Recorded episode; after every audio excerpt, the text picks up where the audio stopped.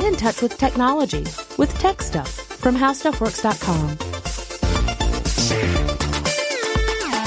Hey there and welcome to Tech Stuff. I'm your host, Jonathan Strickland. I'm an executive producer with How Stuff Works and I love all things tech and we're going to continue our discussion about how Apple survived the PC wars. So if you haven't heard part one, that was last week's, or la- the last episode rather. You should go and listen to that. The episode before that was all about, uh, obscure or semi-obscure computers that time has forgotten. So computers that came out in the 70s and 80s that did not stand the test of time. Uh, so these are all sort of part of kind of a series about computers and why the computer landscape is the way it is today. Why don't we have a Commodore 64 or really, you know, a, would be like a Commodore like 2048 or something at this point. Uh, why don't we have that? Uh, instead, we've got these various Windows-based machines and Macintosh machines or Mac machines. Why is that? So we're looking at the Apple side of that story and continuing that story today. Uh, in the last episode, I talked about the early history of Apple computers and how the company hit a home run with the Apple II platform, but then found itself on shaky ground.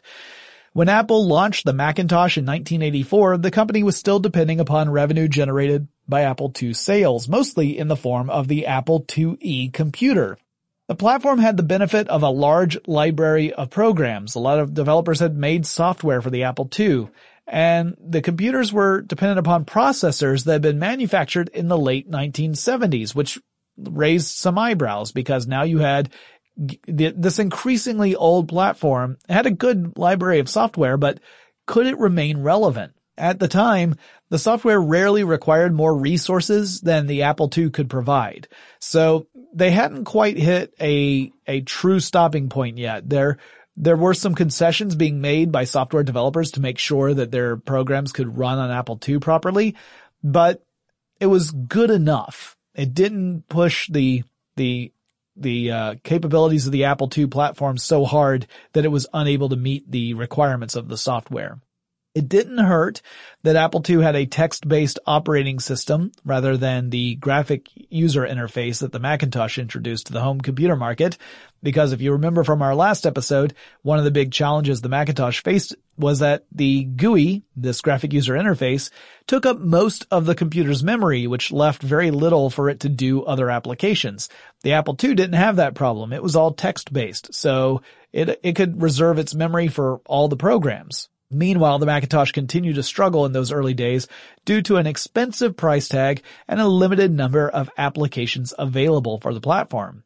When the Macintosh came out in 1984, it was not alone. Apple launched another computer a couple of months later. Uh, well, it also launched the Lisa 2, which was an attempt to salvage the Lisa project.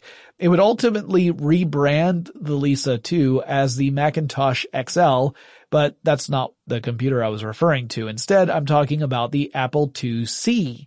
So even as Apple was trying to forge a new path with the Macintosh line of computers, it was still leaning heavily on the Apple II platform. So what set the Apple IIc apart from the Apple IIe, which had launched in 1983? Well, for one thing, it was a lot smaller. The C in Apple IIc stood for compact. It was, at least by some definitions, portable. The basic computer had a handle that could fold down to become a stand that would tilt the computer keyboard into the proper position for typing. It did not, however, have an integrated display, so you would have to carry a separate display around with you and connect it to your portable computer. Also, it didn't have a battery power supply. You would have to plug the computer in somewhere. Now eventually you could get battery packs that the computer could use as a power source, but it didn't ship with them. Still, the industrial redesign of the Apple form factor and its versatile size uh, and its features meant it got support in the market, even though it was built on an aging foundation of the Apple II platform. It actually received the highest number of day one orders in Apple's history, and it initially cost $1,300. After a year on the market, it sold more than 400,000 units. So it proved that the Apple II platform still had legs seven years after it had been introduced. In April 1984, Apple officially retired the Apple III platform. Between the Apple III and the Apple III Plus, which was a, a slightly upgraded version, the company had managed to sell only 65,000 computers. It had manufactured 90,000.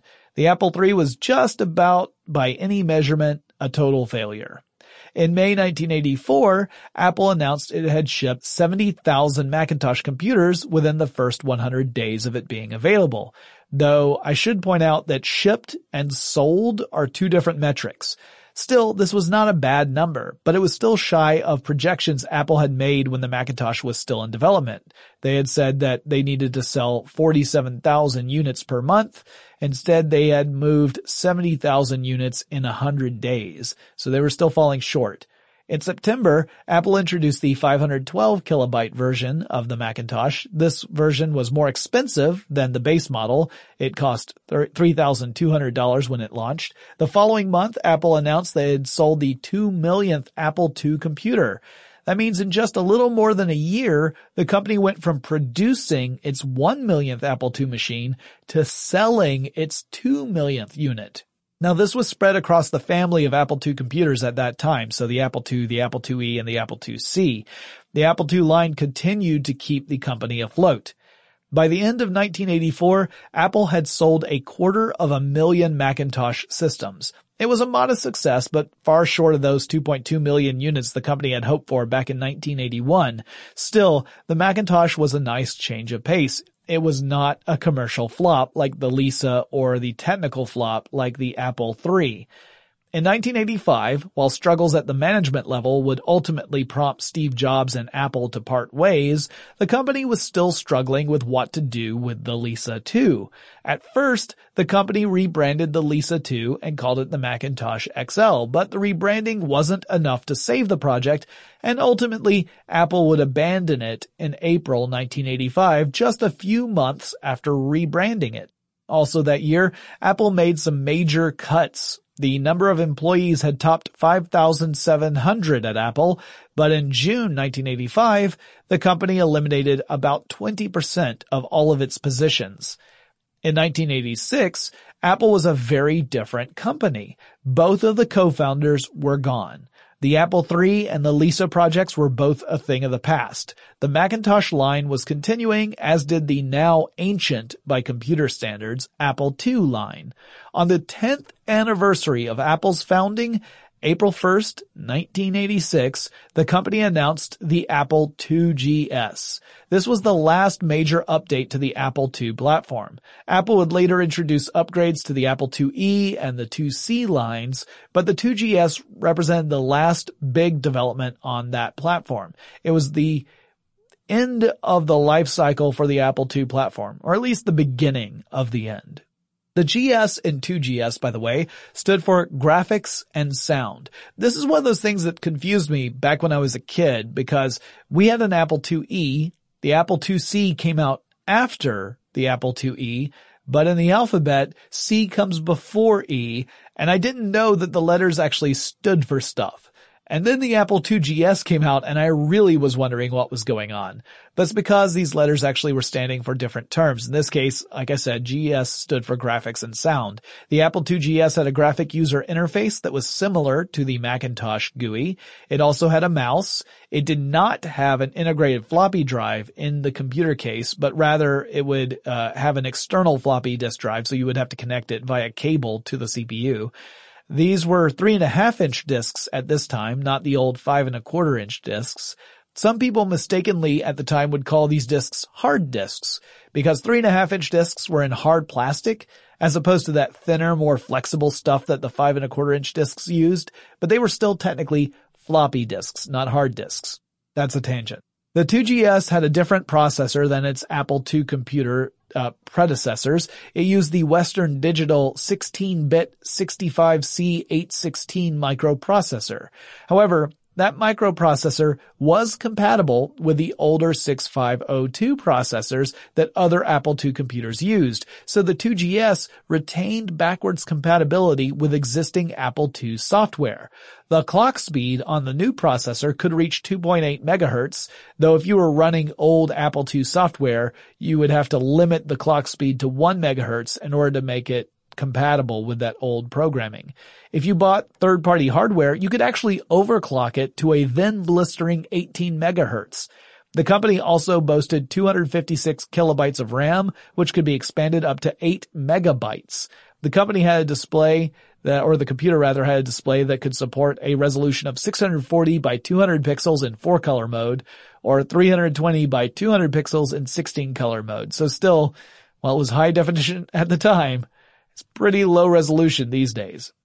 The 2GS also introduced a new hardware element that found its way into the Macintosh line after a little bit. This was called the Apple Desktop Bus. Now a bus is a communication system within a computer or between computers. Its job is to transfer data between components or between computers. For example, a computer's CPU and its memory are tightly coupled, and a bus provides the communication link between those two components. The Apple Desktop Bus was a peripheral, an external peripheral that allowed users to connect different devices to a proprietary standard for Apple systems. You could use it to connect stuff like a keyboard or a mouse to a computer. This was Apple's proprietary approach to a universal connector, universal within the world of Apple, but not outside of it. Now eventually the company would discontinue this bus system in favor of following the industry standard of USB later on much later on. As Macintosh computers would continue to use ADB until the late 1990s. The ADB was one of many projects Steve Wozniak had worked on before he left the company in 1985. Also in 1986, Apple swapped out the 512 kilobyte Macintosh for a new enhanced version that cost less. The new machine sold for uh, $2,000 and the Macintosh Plus also debuted in 1986. It had a whopping whole megabyte of RAM and 128 kilobytes of re- read-only memory or ROM. This machine was capable of running more demanding applications and put it beyond the limits of what the failed Lisa and Lisa 2 platforms were supposed to do. So finally, Apple had moved beyond those and it cost $2,600, which was expensive but not nearly at the levels of the earlier Macintosh and Lisa computers. By this time, Apple was really swinging focus to the Macintosh line. The Apple II products were finally running out of steam. There were only so many updates Apple could make to the legacy platform to keep them relevant in the face of competing machines. Those machines were largely IBM compatible PCs at this point. Now I'll talk more about them in the next episode. But the Macintosh line looked like it was truly going to be the future of the company. Now that did not mean that Apple would abandon the Apple II platform right away. Sales were still okay, so they were still bringing in money for the, for the company, and the Macintosh sales figures had not quite reached a level that was sustainable in the long term. The former president of Apple France, a man named Jean-Louis Gassee, came over to Apple's US operations to take the role that Steve Jobs had held for years. Gassee made decisions that were very different from his predecessor. He wanted Apple to stop concentrating on making machines for home users and focus on the more profitable business and high-end consumer market. He wanted Apple to focus more on technical superiority than aesthetic design. He had a mantra that many at Apple began to repeat, and that mantra was 55 or die. That was a reference to Gassee's goal of hitting a 55% profit margin on Apple computers, meaning that you're selling the computers at 55% more than what it cost you to make them and market them. It was at this time that Apple really cemented its reputation as offering computers that were more expensive than the comparable IBM clones on the market. At first, Macintosh computers also suffered from a lack of software, and to be fair, the Macintosh platform consistently lagged behind IBM compatible computers in terms of a software library.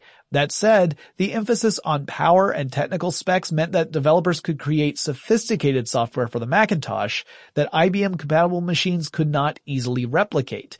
This was a trend that would last for years with certain types of processor heavy applications like video, photo, and audio editing software becoming the bread and butter for the Macintosh line. That remains true to this day. If you look at the production machines here at How Stuff Works, you'll notice an awful lot of Macintosh computers because the people who are using it to uh, edit audio and video work need that power and Macintosh is still known for that to this day. I've got a lot more to say about Apple and how it survived the PC wars of the early 80s all the way through the 90s, but first let's take a quick break to thank our sponsor.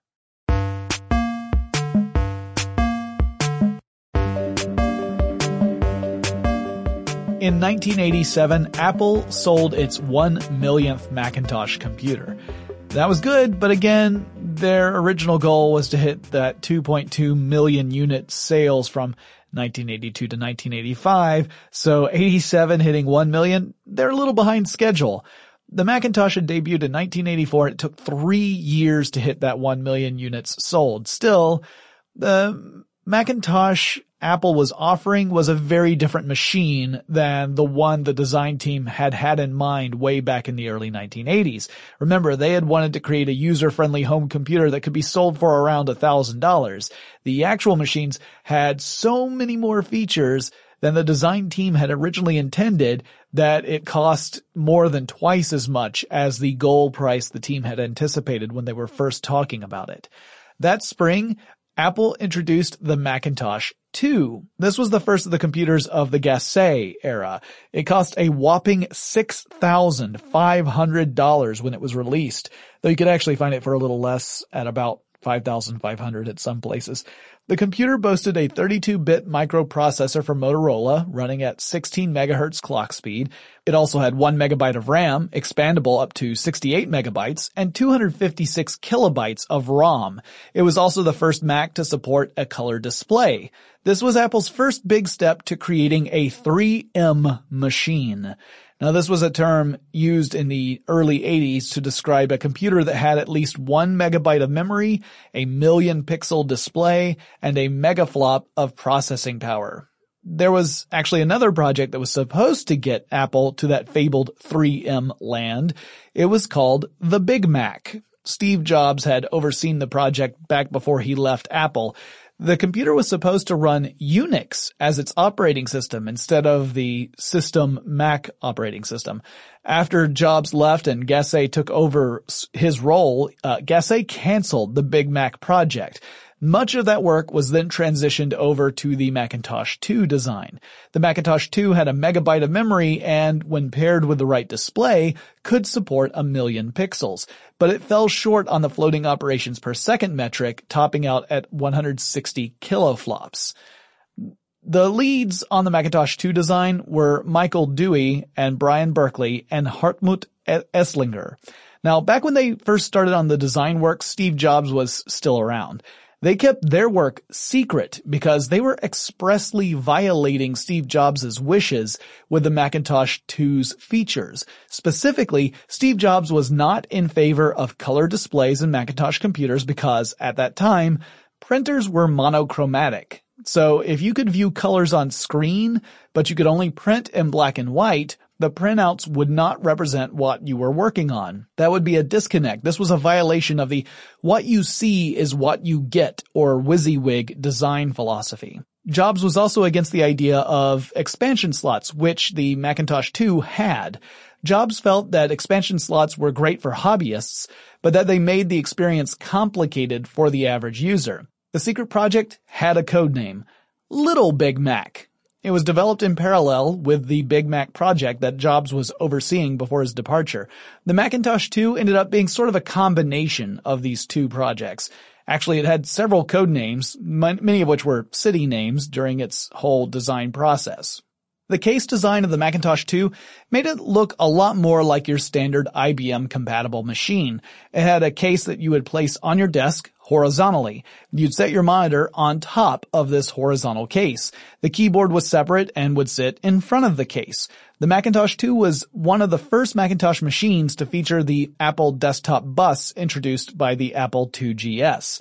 And from that point forward, Macintosh computers would typically ship standard with the Apple desktop bus. Oh, and the Macintosh 2 was also the first of the Macintosh computers to feature what is commonly referred to as the Chimes of Death. Well, the Macintosh SE, which came out the same month as the Macintosh 2, also had the Chimes of Death. This was the sound notification the Macintosh would make when there was a, a critical failure in the system. The SE was more of a traditional Macintosh computer, souped up a bit for the business world. It cost $3,700 upon release, making it a less expensive solution than the Macintosh 2. The same year, Apple spun off its software division as a new company called Claris. The company was able to focus on developing software for the Macintosh platforms and had licenses to several legacy Mac programs like MacWrite and MacPaint. It would operate as a separate entity until 1998 when Apple would reacquire the company. Also in 1987, Microsoft released the second version of Windows. The first version of Windows, which came out in 1985, hadn't received much attention. Most people dismissed it as being clunky and not terribly useful. But Windows 2.0 was doing a little better.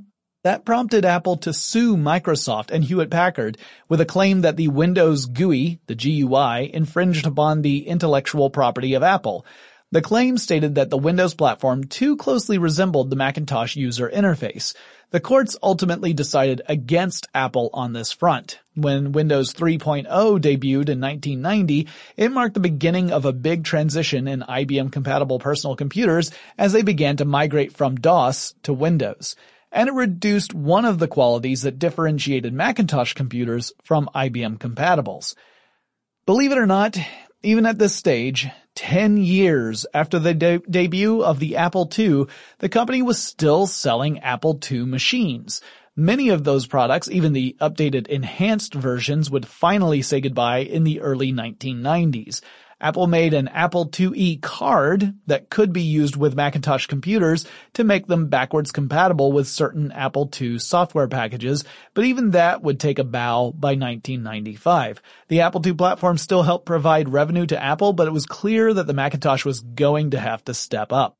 What followed were a series of Macintosh computers that followed the design philosophy of Gassee and the Macintosh II, these were expensive desktop publishing machines that were technically sound, but at a premium price. The Macintosh started to gain a reputation for being a bit elitist.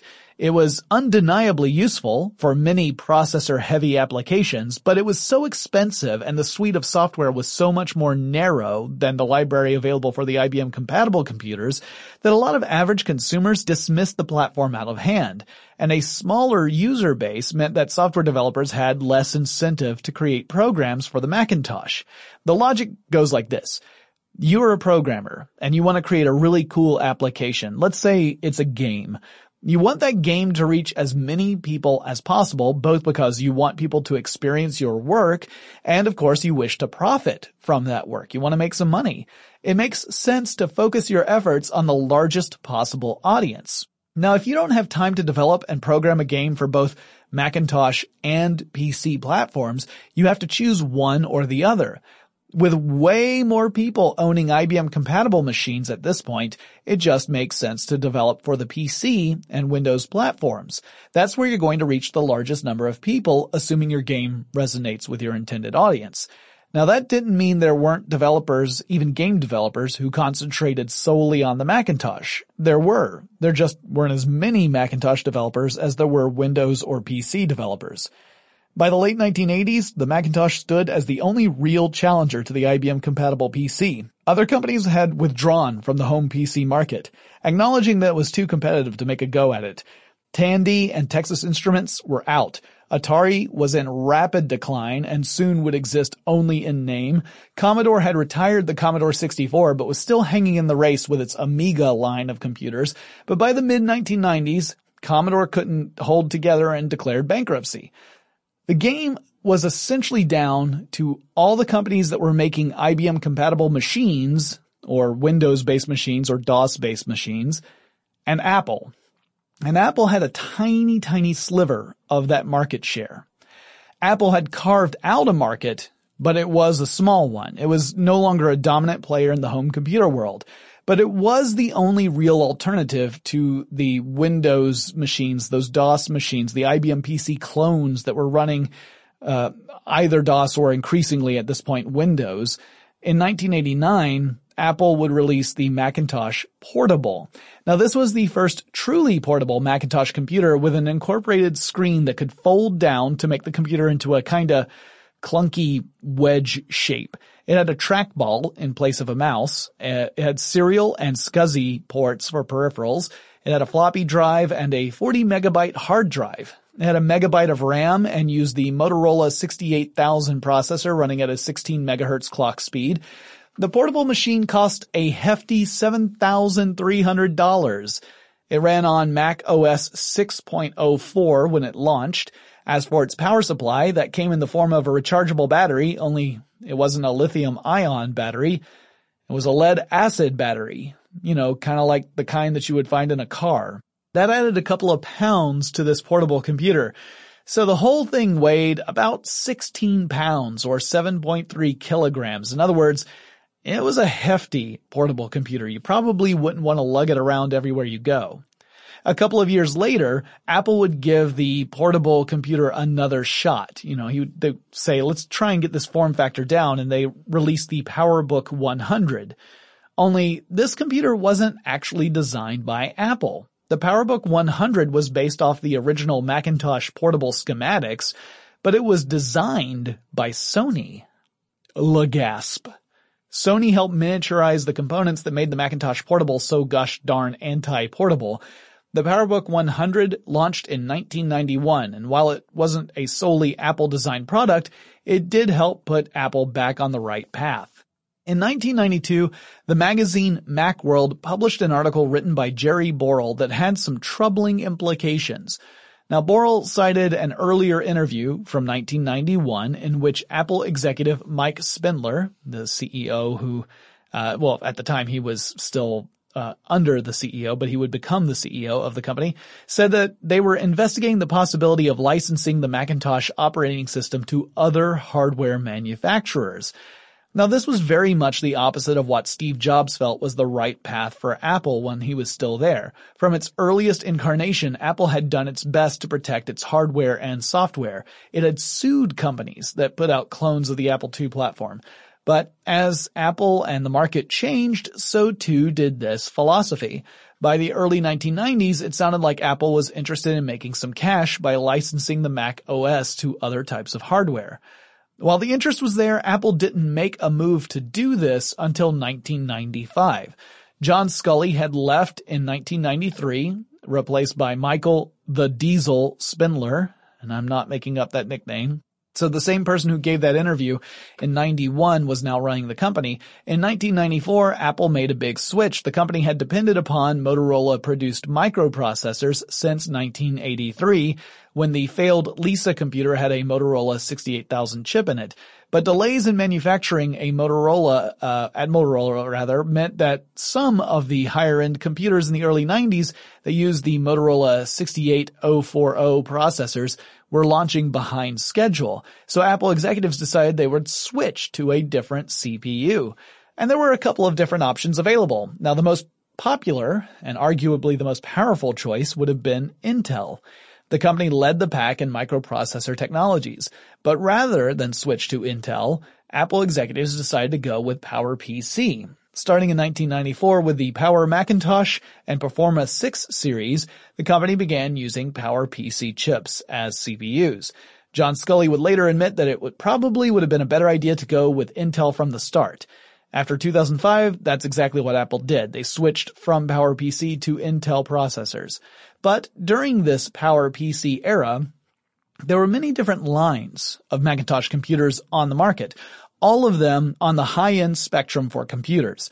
Macintosh accounted for about 7% of the overall market share for desktop computers. There were some unauthorized Macintosh clones being sold in various places, and Apple executives decided it was better to make some money off of official licensed Mac clones than to see these unlicensed ones pop up with no benefit to Apple. The company began to offer up a license to the Macintosh ROMs and operating system to other manufacturers. This gave Apple a quick jolt of cash, but before long, Apple began to regret this decision because other companies were able to make Macintosh compatible computers using PowerPC based machines for less than the official Macintosh computers on the market.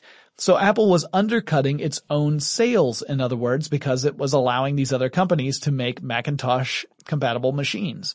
Michael Spindler would step down as CEO in 1996. During his time at the helm, he was rumored to have held discussions with big companies about possibly selling Apple to a competitor, like IBM or Sun Microsystems. That obviously didn't happen. His replacement was Gil Amelio, who was only CEO from 96 to 97. Amelio wanted to address some of the big problems left in the wake of Sculley and Spindler, namely some pretty public failures like the Apple Newton and the less public but perhaps more impactful failure of uh, an operating system upgrade called Copeland. And in a moment, I will talk more about this would-be successor to the Mac OS known as System 7. But first, let's take another quick break to thank our sponsor.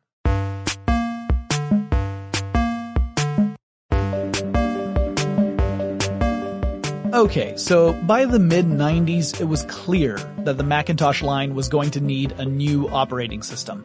System 7, which was introduced in 1991, was a good OS and had a lot of useful features and support, but it was showing its age. The original intent was to do a huge overhaul to the operating system and come up with something that was more future-proofed.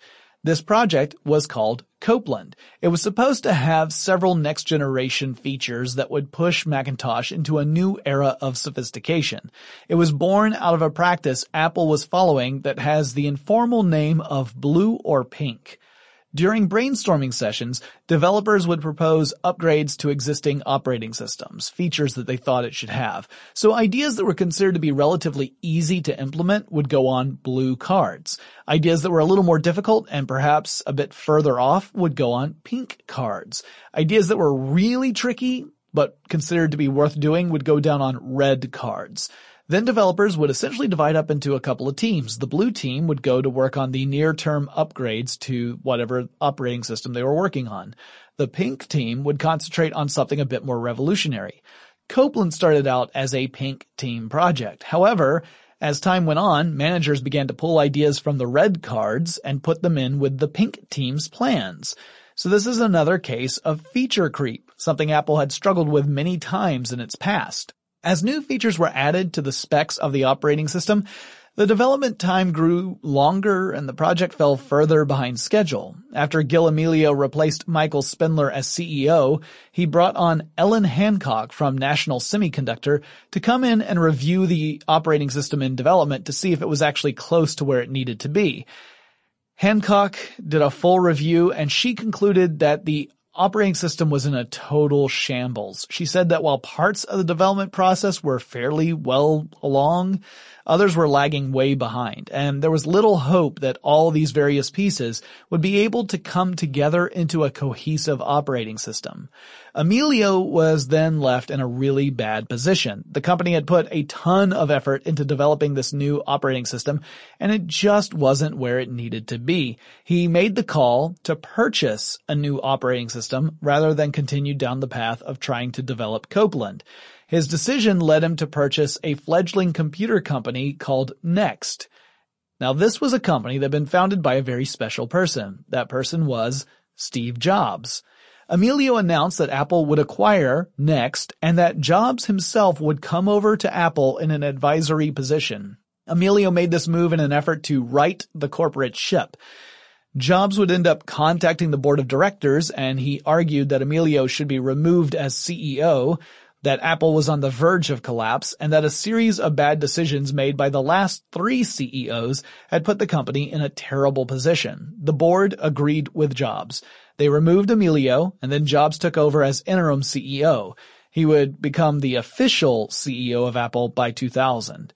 Jobs made some really big changes soon after his arrival, which included canceling a lot of projects that were in development and also firing people. It was around this time that the term getting jobs emerged, meaning you didn't want to find yourself alone in a room with Steve Jobs for fear of getting fired on the spot.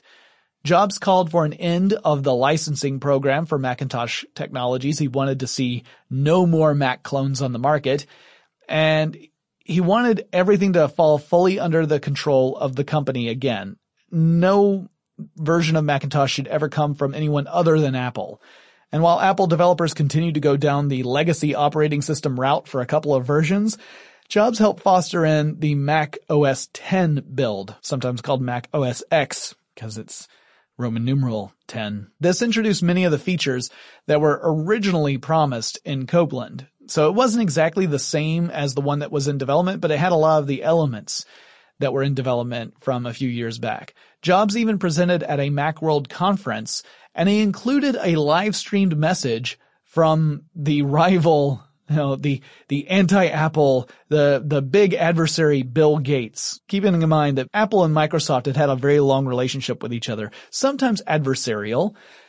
But Bill Gates live streamed a presentation at Macworld and he announced that he was making a $150 million investment in Apple on behalf of Microsoft, which got a rousing round of boos from the crowd, who were all very much, very uh, passionate Apple supporters, and thus a little biased against Microsoft.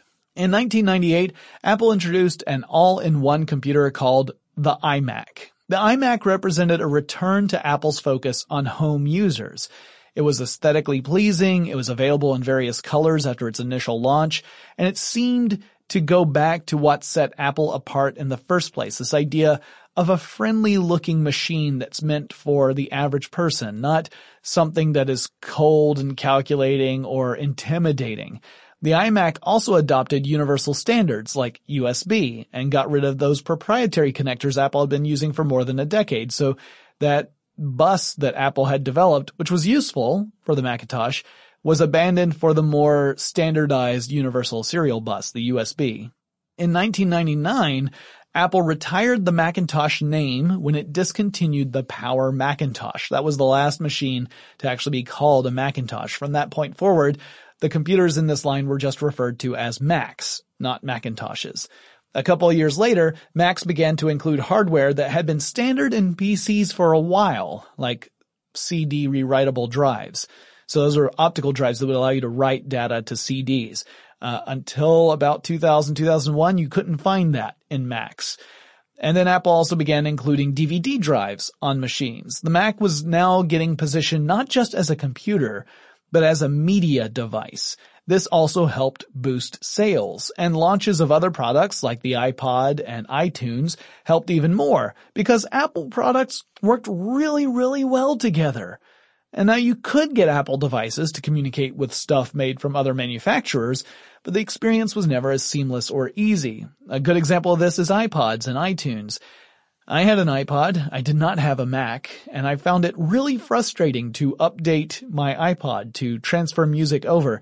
The iTunes build for Windows just didn't work as well as what I kept hearing about because, you know, again, I didn't have a Mac. I finally got a Mac, and then the experience was incredible and I realized, oh, this is a very nice design approach where you make sure that all of your stuff works seamlessly, and maybe you make sure it doesn't work quite as well if you're using other people's stuff. I can't say for certain that the decisions were conscious to make that happen or that it all was purposeful, but it was certainly convenient and in favor of Apple because it meant that you were much more likely to go with a full Apple ecosystem because everything just worked with each other, as opposed to mixing and matching where things may not work so smoothly. Oh, and uh, Jobs also oversaw the transition from Power PC machines to Intel-powered Mac computers, and to this day, Mac uses Intel chips. So that's kind of how Apple survived the PC wars. For a really long time, the company was just largely dependent upon a proven but aging technology in the form of the Apple II platform. It's, it's hard to stress how important the Apple II was to Apple, the company. Without the Apple II platform and its long, long life cycle and the fact that it was relevant or managed to remain relevant for so long, without that, Apple would not have lasted because it was really putting its neck out with some high risk uh, projects like Lisa and the Apple III that ultimately failed. Without that Apple II safety net, the company probably would not have existed. It wouldn't have, it wouldn't have lasted. And all we would have at this point would be IBM compatible Windows based machines. After the Apple II platform, it was all about leaning heavily on high end, high profit margin computers in the Macintosh era, which ended up being unsustainable in the long run and nearly led to the company's collapse. Only when Steve Jobs came back and laid down the law did the company seem to get its footing again. Would Apple have survived without Steve Jobs returning to the company? Well, it's hard to say, because obviously we can only see what has happened, not what would have happened, but Jobs certainly had a major impact on the performance of Apple, even if it was just through what people called his reality distortion field. Today, Apple is an insanely successful and valuable company. It's constantly right there on the verge of becoming a trillion dollar company, but there were times in its history when it could have joined the ranks of Commodore or Tandy or Atari. It's kind of amazing it survived long enough to become the powerhouse that it is now, and also amazing that much of its success is due to stuff that isn't a computer at all, like the iPod or the iPhone or the iTunes suite. That's pretty phenomenal. In our next episode, I'll explore how IBM got into the personal computer market and why the company made the decision to get out of it.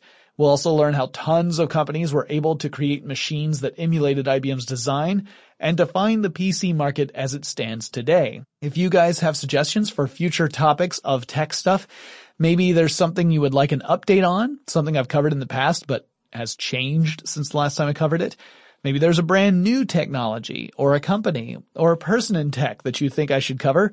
Or maybe there's someone you would like me to interview or have on as a guest host. You need to let me know. Send me an email. The address is techstuff at howstuffworks.com or you can drop me a line on Facebook or Twitter. The handle at both of those is TechStuffHSW.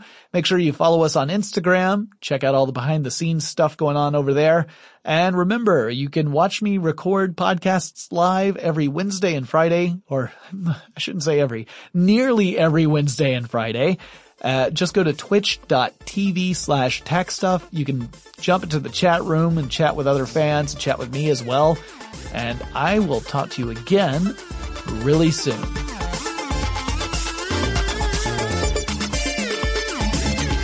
For more on this and thousands of other topics, visit howstuffworks.com.